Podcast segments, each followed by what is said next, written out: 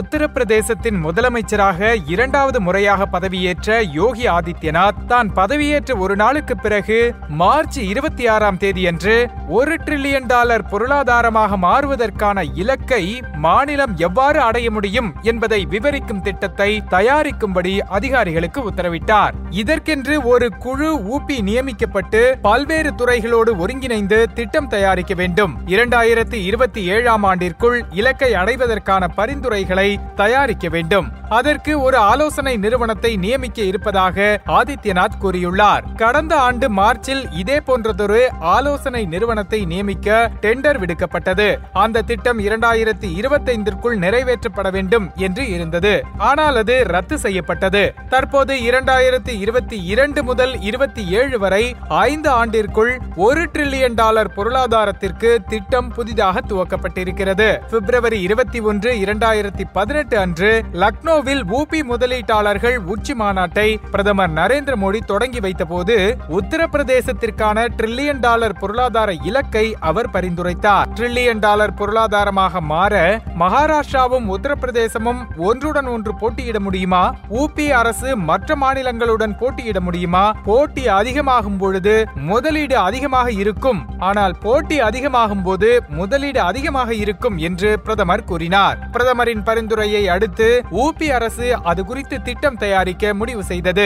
இதையடுத்து அரசு ஜூன் பத்தொன்பது இரண்டாயிரத்தி இருபதில் ஒரு டெண்டரை அறிவித்தது. அதன்படி ஒரு நிறுவனம் இரண்டாயிரத்தி இருபது முதல் இருபத்தைந்துக்குள் இலக்கை அடைவதற்கு ஆலோசனை வழங்க வேண்டும் என்று இந்த டெண்டரில் எட்டு நிறுவனங்கள் போட்டியிட்டன. ஆனால் இருபத்தி ரெண்டு மார்ச் இரண்டாயிரத்தி இருபத்தி ஒன்றில் ஊபி அரசு அந்த ஏலத்தை ரத்து செய்தது. தற்போது அதே திட்டத்தை இரண்டாயிரத்தி இருபத்தி ஏழுக்குள் நிறைவேற்ற ஆலோசனை நிறுவனத்திற்கு புதிய டெண்டர் அறிவித்துள்ளார்கள். அந்த நிறுவனம் பயிற்சி மற்றும் ஆராய்ச்சி நிறுவனமாகவோ பல்கலைக்கழகமாகவோ ஆலோசனை நிறுவனங்களாகவோ அரசு துறைகளாகவோ பொருளாதார வல்லுநர்களாகவோ இருக்கலாம் என்று அரசு டெண்டர் அறிக்கை கூறுகிறது. ஆலோசனை நிறுவனங்களின் வேலைகளை அரசு வரையறுத்துள்ளது. பொருளாதாரத்தை புரிந்து கொள்ளுதல் அடிப்படை கட்டுமானங்களை வளர்த்தல் திட்டத்தை அமல்படுத்துவது பற்றிய வரைபடம் தயாரித்தல் நிறுவன சீர்திருத்தங்களை வடிவமைத்தல் கண்காணித்தல் கற்றல் மேம்படுத்துதல் பற்றிய சட்டகத்தை உருவாக்குதல் இவைதான் அந்த வேலைகள். மேலும் ஆலோசனை நிறுவனம் மாநிலத்தின் மொத்த உள்நாட்டு உற்பத்தி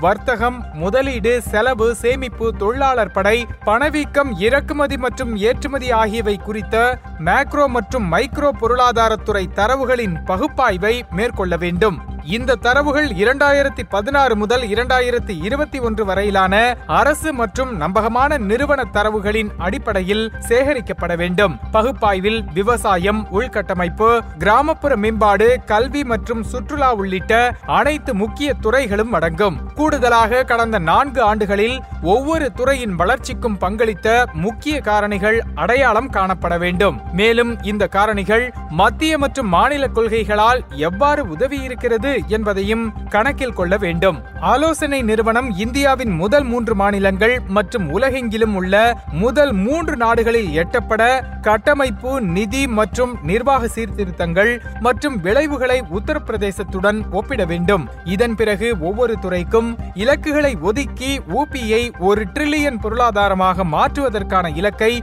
எவ்வாறு அடைய முடியும் என்பதே ஆலோசனை நிறுவனம் விவரிக்க வேண்டும். ஊபி அரசாங்கத்தின் இலக்கு இந்தியாவை ஐந்து டிரில்லியன் டாலர் பொருளாதாரமாக மாற்றுவதற்கான முயற்சிகளுக்கேற்ப உள்ளது. அதிக மக்கள் தொகை கொண்ட மாநிலமான உத்தரப்பிரதேசம் இலக்கை அடைவதில் இந்தியாவில் முக்கியமானதாக இருக்கும். உத்தரப்பிரதேசம் தேசிய மொத்த உள்நாட்டு உற்பத்தியில் எட்டு சதவீத பங்களிப்பை வழங்குகிறது. மாநிலத்தின் ஜிஎஸ்டிபி இரண்டாயிரத்தி இருபது இருபத்தி ஒன்னில் ரூபாய் பதினேழு புள்ளி ஆறு லட்சம் கோடியாக இருந்தது.